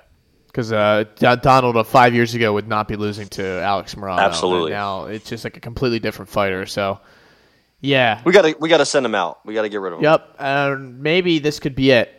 So we, I think we should say beforehand that Donald Cerrone could be taking a seat a- a- at the at the the high council table uh, of the land of wind and ghost. And He could very well run for mayor. Uh, He could. I, I think he would win. I know he's Victoria not Leonardo. he's not beating Eddie. Wineland, dude. He's not. Yeah, maybe not. Eddie Listen- Wineland. ri- Well, I mean, maybe he's just like a god there. It's not even like a mayor. Like you need people below him. He's like the czar Yeah. of what's going on there. So, He'll be on the upper council for sure. what do they call that in uh, Game of Thrones? The high high count? No. Some shit like that. People let us know. All right, uh, all you Game Yeah. of Thrones fans out there. I don't feel like looking that shit up. But Yeah, me either. Ian Garry. Now we're now we're on the biggest fight. of the Oh no, here we are. Here we are, baby, ladies, ladies and gentlemen. Ian Garry, the next Conor McGregor, the the future. No, I'm just kidding. I don't. I'm I'm totally kidding. I think this guy is going to get exposed at some point. I just I don't know when. I don't know how. I don't know who's going to do it. But unfortunately, I do not think it's going to be this weekend.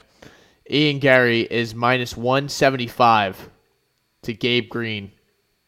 Gabe Green's good. So, I mean, I, look, I, Gabe Green is very solid. All right, Very gifted. that. Yeah, he's gifted. You can say that. Uh, Lainesse had him in trouble in that first round. Yeah. Of Uh, and End of the second. and I think. Lainesse completely gassed out. I just see Ian Garry being kind of fighting something similar to the last fight he had. I mean, Darian Weeks was kind of of the same build as this guy. Would you say? I mean, not you know, not they're not exactly the same fighter, but it's kind of similar. Yeah, I mean, you know, they're they're both Gabe they Green's a step gonna up, give up. but They're both similar height, similar reach. They're both going to give up the same things that the other gave up in a fight against Ian Garry: length, reach, power, speed. But you know, technic- technicality. I, you know, I, Ian Garry doesn't have a lot of technicality in his game. Ian Garry doesn't have a lot of um, chin resistance. You know, he's he, he's a weird fighter, but he also is he's very talented. I think honestly, you know, he can do some things, and he's only twenty four. Um, I think this fight specifically, he's going to keep Gabe Green at reach, and I think Gabe Green might eventually, you know, walk into a straight right like we saw uh, Jordan Williams do. Um, I, I got Ian Garry. I think he's probably going to put him out. Uh, I wouldn't. I, listen, I would not be surprised if Gabe Green either with um, with withstood withstood a early barrage or um, you know was just simply enough got him out and was the first one to you know to get to him. I, Gabe Green hits hard, man, and he and he comes forward. He tries hard. He has a he doesn't have a great chin, but he you know he has he has a lot of resolve in his game. He has a lot of fight. I just think he's kind of you know the, the, the chips are stacked against him here. I, I got Ian Garry, but like you said, it is fade Ian Garry very soon. yeah, we're just waiting. We're waiting on our opportunity to pounce. I like Garry at TKO plus two twenty five. Uh, Yeah? inside the distance, plus two hundred. See, that's what I'm saying. One seventy five on some of these. If I could get a two forty as opposed to a one seventy five, like anything over fifty points. Uh, uh, of that, like say, you know, you can get a two twenty. If you, if the difference between TKO i- is like seventy and eighty points, and I'd probably take that because I don't think he submits them. I mean, that, that's at minus 900, Yeah, 700 on some of these. So I doubt that's going to happen. Of course, I say that, and he's going to fucking boa constrictor choke his fucking sack or some crazy shit like that. But yeah, uh, give me Ian Garry. Maybe after Inside this, you get uh maybe you get maybe you get a uh, uh, Miguel Baeza. He would kill him. Wow, you think Ian Garry smokes Baeza? I just think Baez is cooked, but so I guess I, I, would have Probably, to yeah. look into that a little bit more. But Give three, me Michael Morales. Give me the young kid. Yeah, just keep feeding them the you know these low lower level guys, and then eventually they'll put him in there with some savage who just takes him down and just starts beating the shit out of him. But Yeah, I'm sure people said the same thing about Conor McGregor, and that's why Ian Garry's the future. Let's go. All yeah. Can't even do it. Brad Tavares and and your boy Driscus Duplessis. What do you got here? Brad Tavares is a underdog, if I am not mistaken. Uh, am I correct? Yeah, should he's. be. I think Plus yeah, 130, he- there you go. 128. Um, yeah, it's a pretty closely lined fight. I, I want to get Dricus at like minus one twenty, but kind of ballooned up. Yeah, I mean, you know, Tavares is okay. I mean, his last two wins are against guys who are no longer in the UFC. They're both actually in Bell PFL. Um, or is is Akhmedov in PFL or Bellator? I forget where Akhmedov is. Let me look. I should probably just click on his name. I could do that. He is, he's in PFL. They both are. Oh, he's oh my god. Funny enough, Akhmedov is fighting Antonio Carlos Jr. Mr. Shoeface Oh, next. They're fighting next, and both of them are coming off of losses to Brad Tavares. So I mean, his, his losses before that, I mean, he was fighting Izzy, Edmen Shahbazyan when Shahbazyan was a top prospect. He fought Whittaker way back in the day when Whittaker was getting started. Tavares is okay, honestly. I, I you know, he, he's kind of one of those underrated. If I had to truly put a, a list of underrated fighters that maybe aren't, you know, top ten or top fifteen, I think he'd be up there. I, I kind of like his game, but he fades a little bit. He's not consistent. And I think Dricus Du Plessis has him covered everywhere. I think he's better on the ground. I think he's better standing up.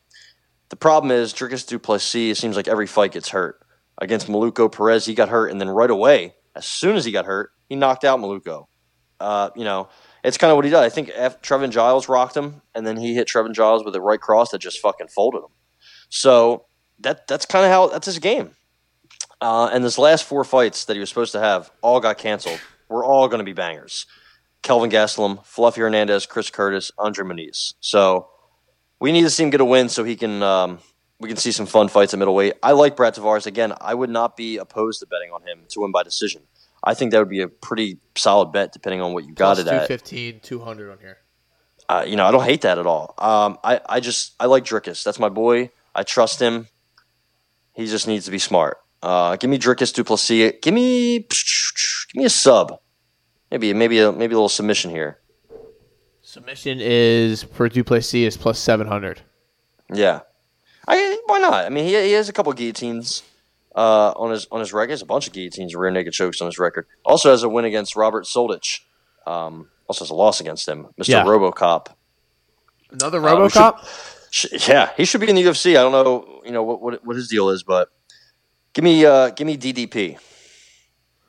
Diamond Dallas Page. Shout out to Diamond Dallas Page. Uh, So, DDP.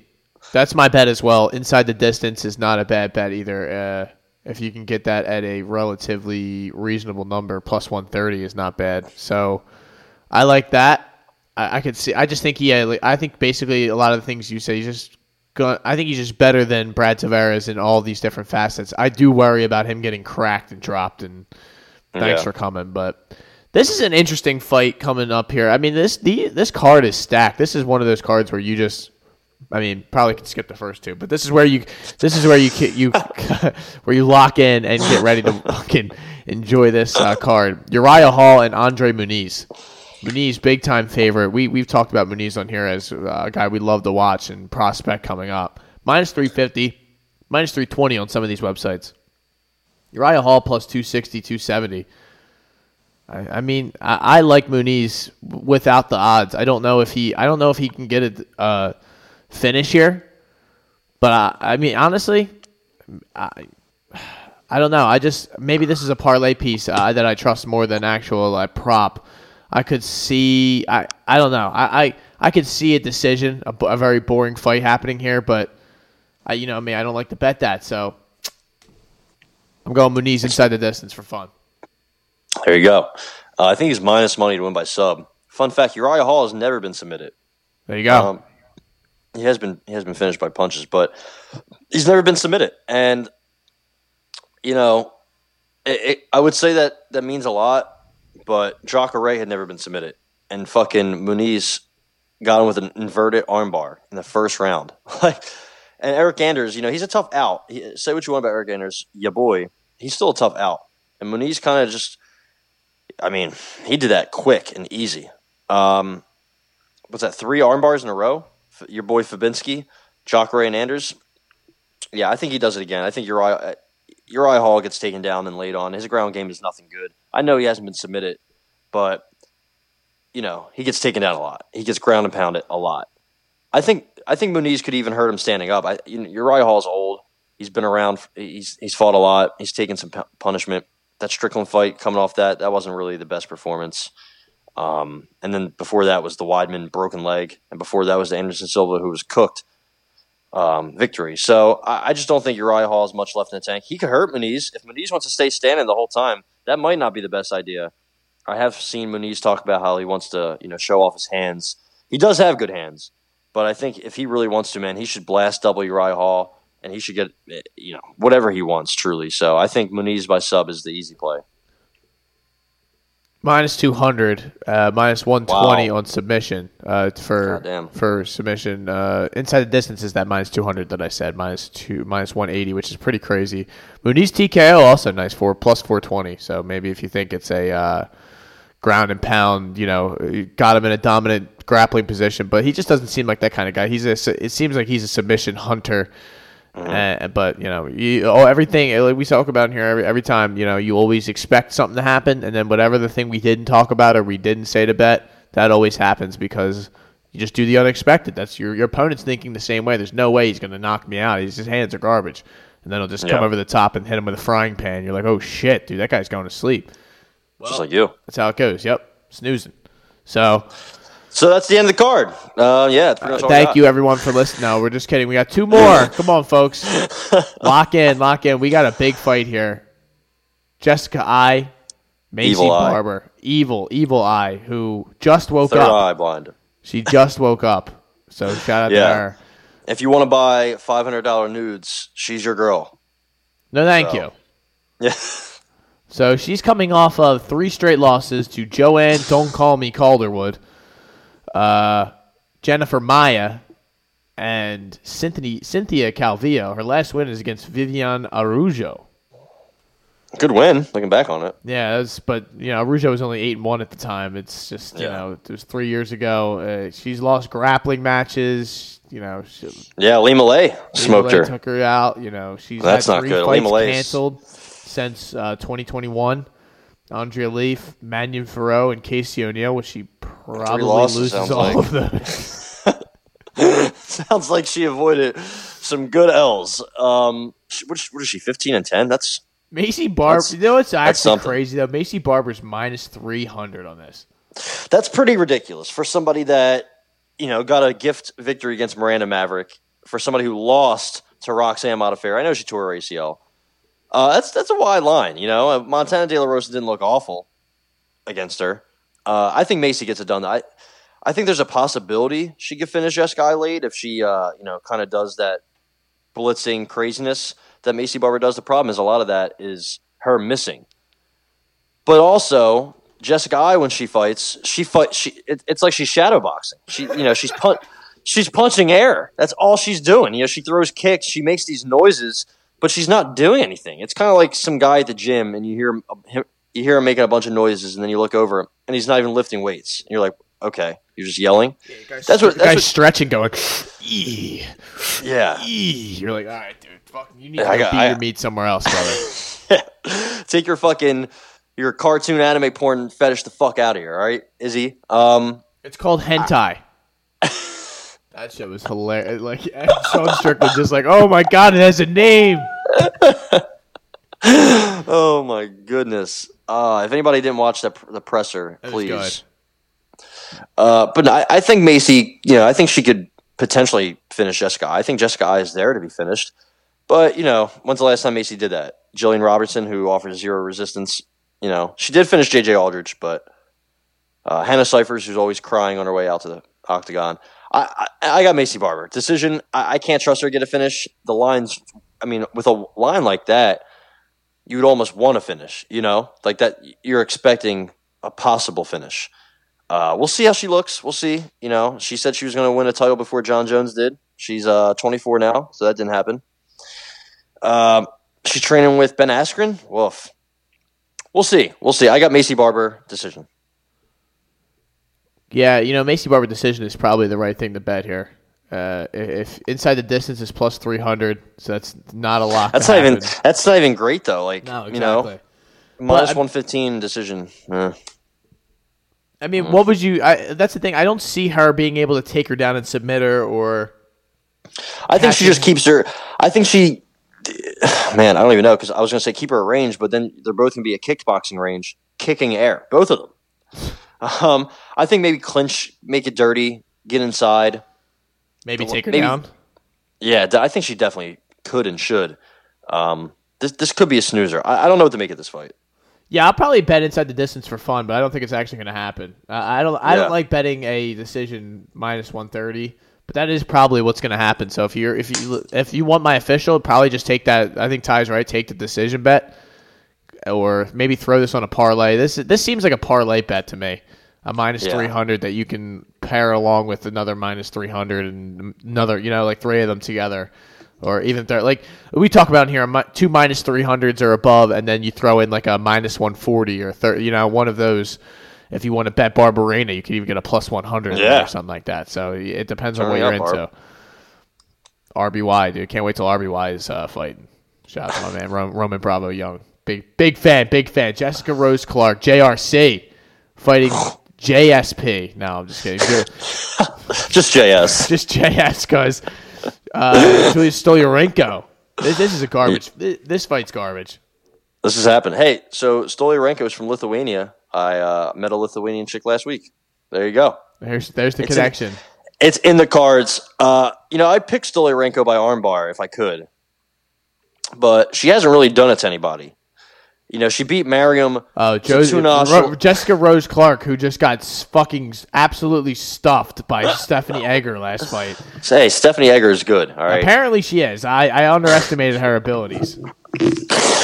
Here's a, here, this is interesting because Jessica Rose Clark is clearly not focused on fighting. She's she's got, she had some augmentations. You know, she's on the gram a lot. She's modeling a lot. Uh, I don't think I don't think OnlyFans is, is creeping in, but they're they're coming hard with an offer. She's not focused is the thing. She had one one one one piece of advice from her corner against Stephanie Egger. Do not clinch. Do not let her get a hold of you. 'cause She will flip you and put you on your back. Judo toss, armbar, and that's exactly what happened. The only thing she uh, she made note how she's she has just added a sports psychologist, I think, to her fight team. Yeah, another another red flag. um, I think, but the problem is Julia or Julija is not good. She's 0 3 in the UFC. Alexis Davis ran through her. Julia Avila smoked her, and Yana Kunitskaya made uh, easy work for her. She, you know, came off an Invicta split decision that she beat some five and zero chick. You know, she almost lost to Lisa Versova. Battle Angel. She's kind of hot, actually. Uh, maybe not. So I don't know who the like. I don't know what this chick can do. Like I don't know who she's beaten. She her only you know her arm. She has a couple arm bars early, but you know Miss Mariam Tatunashvili is two and four. You know if you look at her, it just her record in general is not good. She was on the Ultimate Fighter before, and then she lost to uh, your girl Leah Letson. You know, so I, I- just have no confidence in picking her. I, I want to pick her because Jessica Rose Clark clearly is not focused. She's clearly not that good. She's not young. She's had a bunch of injuries. She's torn her ACL a couple times. Man, I, I want to pick Stoliarenko like inside the distance or by submission because she's honestly only plus 130, which is kind of crazy to me. Plus plus 350 sub. I'm gonna go. I'm gonna go Jessica Rose Clark by decision. I'm really hesitant to do it, but I'm gonna do it. Show off them titties, girl. Jesus. Um, yeah, I mean, she really is though. She's yeah. The, the if you follow the Instagram, which I don't, but it does pop Uh, up yeah, on my feed from time to time. So Yeah, yeah. Suggested follows. listen, uh, it's part of my research for the podcast. I have to Paid see, advertising. I have to see what's going on in Brazzers? the MMA kidding. world. No, not Brazzers. Shout out to Brazzers though. Uh, Clark inside the distance is plus four twenty five. I don't see that happening. I do think your decision is probably the best bet. Yeah. Maybe. Yeah. plus 120, but I think Do we- not bet this fight. talked about yeah, don't bet this fight, but I'm betting inside the distance because I don't give a fuck. You know, like I, it, I, on these pay per view cards, I'm letting you know I, I just love inside the distance bets. I think I, I want I want to root for every fight to get finished. I don't care. Yeah. No, as you should. And As this should. one, honestly, is a uh, this is the parlay I'm talking about. Like this is throw this in with uh, the uh, two minus three hundreds, a Muniz, uh, you know, something along those lines. Who else? Let's see. Uh, even Jim Miller, uh, but I don't even Wow. trust that that much. So uh, scratch that from the record. O'Malley, me- you know, like I'm gonna. Uh, I'm gonna cook something up real quick. yeah, I, I kind of I want to cook some fucking some wild shit up here at the end. Um. Adesanya? Maybe. Maybe what's what's Ian Garry? Wow. Okay. Maybe uh, Ian Garry inside the distance plus two hundred. Muniz submission minus one thirty. Pereira inside the distance plus one forty. Dricus money line minus one fifty nine. Suga Sean money line minus three ten. That is a plus twenty six forty four bet, ladies and gentlemen. hundred dollars wins you 2,644. I like it. I like that too, man. I might fire that thing in myself. You can. throw you gotta give me. You gotta give me royalties or something. No. uh, I, owe, I straight up. I owe so much money to Norma Dumont. I, I can't. I have to give her back the money, dude. Anything you get, it goes. It's goes like a direct Norma. deposit. Yeah, dude, yeah. it's crazy. Well, it has the Brazilian transfer fee, but you know, shout out to Brazil. Pesos, pesos, or whatever. Uh, yeah, so that that concludes 276. Starts at six o'clock uh, on ABC for some reason. You know, whatever. Um, yeah, is there anything else this weekend? I mean, there's some PFL that's starting like now. If you want to talk about uh, Kayla Harrison fighting a 12, 12 and one fighter no. in the main event. no, that's the thing. Yeah, a part of a, a, part of making decisions like that is that I don't talk about the, your fights or I don't watch your fights. I don't give a shit about your fights. So so you know, I, what PFL is doing is kind of gross. I mean, every every card they put on is bad. Um, so in this card, we have a lot of grossness. Marina Mokhnatkina. If you remember, she just fought Kayla Harrison in the main event. She's now in the prelims. So that just goes to show you best woman in the world. Got. Yeah. Um, Larissa Pacheco, Vanessa Melo, they're back. They're here. What's up? Brett Cooper and Ray Cooper. What do you got? Harrison win by TKO is plus 100. Brett Cooper is 28 and 16. So, Sadabusi, 10. If you look at all these fighters, almost every one of them has a draw. That's just, that's PFL for you. Wow, Ray Cooper versus Brett Cooper. Oh, shit. Battle of Mr. Cooper. Um, Larissa Pacheco. So yeah. Holy shit. Oh my god, Vanessa Melo. What is she's starting the card? Yeah, yeah dude. Yeah. What are we doing here? We have Rizin tomorrow. If Magomed, you want to tune in. Magomedov. Rizin. Don't even give me Rizin, man. What Kai Asakura is out of the main event at Rizin, so they are pretty much they don't know what they're doing. They don't know what they're doing. Yeah, you can only bet that on Betway, dude. That's how you know that shit's fixed. if uh, Miesha Tate and Lauren Murphy were gonna fight, who are you gonna take? Uh, Lauren Murphy, easy. She would have killed yeah, her. That's right. You did. We, we talked about that. You probably would have convinced me too. Um, there was some PFL that just happened though. If you want to recover, recover. What? Talk about that. Stevie Ray modified body that was actually, Anthony that, Pettis. That was pretty crazy. Our boy Bruno getting smoked. How about Musa? We actually didn't even talk about Mousasi losing. Mousasi got dominated. Dominated 50-45. By Mr. By Mr. Ebb, Mr. Johnny Eblin. Don't call really me good. Vanderford. Yeah, don't don't do it. Uh, your boy Danny Sabatello got booed. As he should. That was a he's boring. That was pretty boring. Yeah, that was that was bad. Magomedov and Enrique Barzola. That was a good fight. Bellator had um, a good card. They did. Uh, Cassius Kane and Brendan Ward were in there slanging. That was crazy. Um, that was a great fight. Dan, Dan Moret still losing fights. Uh, Lucas Brennan won another fight. He's a pretty good prospect for them. Uh, Brent Primus. I think it's time to call it quits, buddy. Buddy. Wow. I think it's time. Cat Zingano cashed in as a minus 300 favorite. I had uh, Pam Sorenson. That didn't work. Uh, Anatoly Tokov. He was buried on the prelims for some reason. That dude's good. Um, anything, Alejandra Lara. I'm sorry, baby girl. Time to call it quits. It's another another loss. I, I don't know what's wrong with her, man. She you know she looked like she had something. Now it seems like we know what her path is. If you know what I mean. Cody Law with a big. I think he was like minus 800 upset. Uh, Mandel Nallo, rat garbage, huge win, Fuck huge yeah. win for rat garbage. Um, and that's pretty much it for Bellator. Shout out to Bellator. Shout out to the mixed martial arts world. Is there any boxing uh, this weekend or uh, boxing we should talk about? Uh, I I tell you what, on the horizon, I am looking forward to Canelo and Triple G fighting again. I know it's kind of just like a casual thing to say, but I loved those first two fights. I thought that they were like the best non heavyweight fights I've seen in a minute. Yep. Uh, I'm looking forward to it. Yep, looking forward to Triple G getting put face first in a pool of his own blood. Um, this weekend Christ. we have Joe Joyce against Christian. Call me the Hammer. Um, it's on ESPN Plus. It's in London. Joe Joyce. I don't know if he's undefeated. I think he might have a loss. Actually, I think he should. He should be undefeated. If he's not undefeated, something's going on. British heavyweight boxer, though, you truly never know. Um, yeah, undefeated, coming off a win against Carlos Takam. He's he, he's a hyped up British boxing heavyweight. He's he's not anything amazing, but he's pretty good. He's fighting this Saturday night on ESPN Plus. If you're not doing anything, tune in. Do you think that Floyd Mayweather really offered Conor McGregor 150 million dollars to do that fight again? I doubt it. I mean, he might have said like, "Yo, I'll give you 150 million," but you know, offering it that's a little different. You know, Yeah, But- I, I agree. Um, what else did I want to talk about? Uh, Logan Paul, WWE. Yeah. Oh, oh, you know what? Actually, that's you're right. Logan Paul WWE. But how about Jake Paul and Tommy Fury doing this fucking charade again?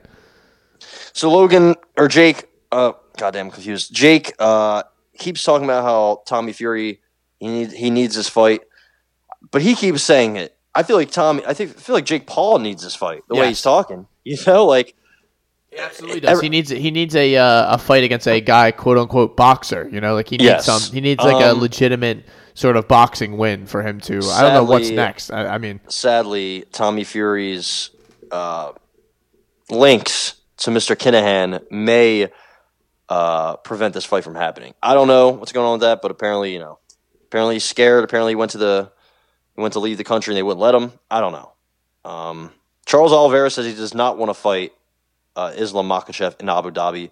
No shit. Why the fuck would anybody want to? You don't get what you want, Islam. I don't know who you think you are. that, uh, we talked about that at the time. Like you don't. Khabib was talking that shit. It's like you don't call the shots, bro. You're not the champion. Like when you're you the don't champion, have a belt. I, I don't know who you think you are. Yeah, I, I'll wait till this day. We'll do it this day in Abu Okay, Dhabi yeah. at my fucking. Just leisure. retire. It's like, dude, nah, Just retire like Zabit.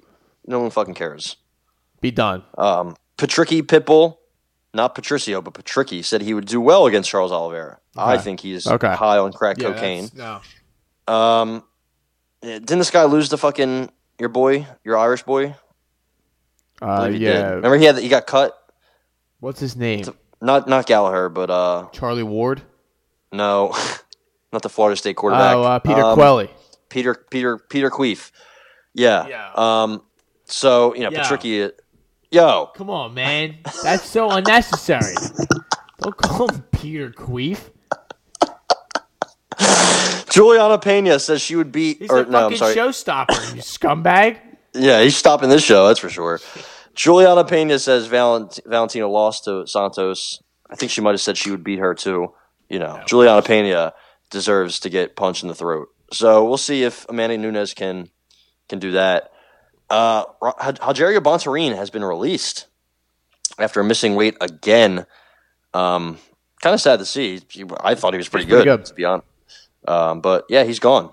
Um, so yeah, Carla says Marina deserves a title shot over Weili. Another incident of crack cocaine being smoked. Um, but yeah, that's pretty much all I've got. Something, uh, something sickening about these new champions getting their belt, not defending anything, and then dictating who is I mean, worthy and who's not. You know, like Aljamain was doing the same shit. It's like, dude, just like, oh, I, oh, I want to fight this guy. Oh, I'm, you know, it's like, dude, you're fighting whoever the UFC says so. Unless you're like Adesanya or Volkanovski, Yeah. like then you get to the Usman, you get to dictate who you, who's who's next. yeah, Carla, you want to headline a pay per view event? See uh, 13 sales? Yeah. Oh, I we'll would, uh, bro. I, I, I wouldn't even. I mean, uh, I say that, no, I would, I buy watch. it. I would buy it 10 times, and I, I would give. Listen, I, will. I will give Carla Esparza Don't all lie. my money. Don't lie. No, she can have everything I own. you wouldn't I just want to. I just want to see her get slept once. Jesus. That's it. One time, just slept. She fights Marina. She's just gonna take her down. It's funny because they fought once and she did not win that fight, but it's neither here nor there. I just feel like this new, this new Carla, the cookie, the true cookie destroyer, is uh, is, is a new fucking animal. All right, enough's enough. All right, we did a nice hour forty five here for everyone uh, while you're driving around beating your meat uh, tonight and tomorrow. Uh, give this, give this podcast to listen to. Yeah, well, on K Hanson's OnlyFans, whatever you guys are doing. Don't actually don't listen to this podcast while you're on K Hanson's OnlyFans, but Yeah, Uh, you don't want to hear our voice when you see her face, even though our banking you know. your baloney, dude. Yeah, I mean, right. listen, we might have, you might have a nicer face than her, but you don't have a all right, enough, so- enough. so- you All you right, don't have a booty. I'm We're sorry. Out, we're out of here, it. dude. We're out of You here. don't have it. Listen, enough's enough. Shoulder Strikes MMA podcast brought to you by the Hot Take Hot Box. Thank you for joining us. Like, subscribe, uh, Like, all the subscribe, always week. win money. Please listen, double listen, triple listen, and then tell me that I, I was wrong when Dar- Yeah. Jared Cannonier puts uh, Israel Adesanya to the land of wind and ghosts. So Yeah, and you know, let us know what you think about his QAnon theories. Uh, you know, we're here. we're, you know we'll talk about it all pretty much, and uh, even the Kinahan. So you know, that's, there's that. So, ladies and gentlemen, thank you for listening. See you.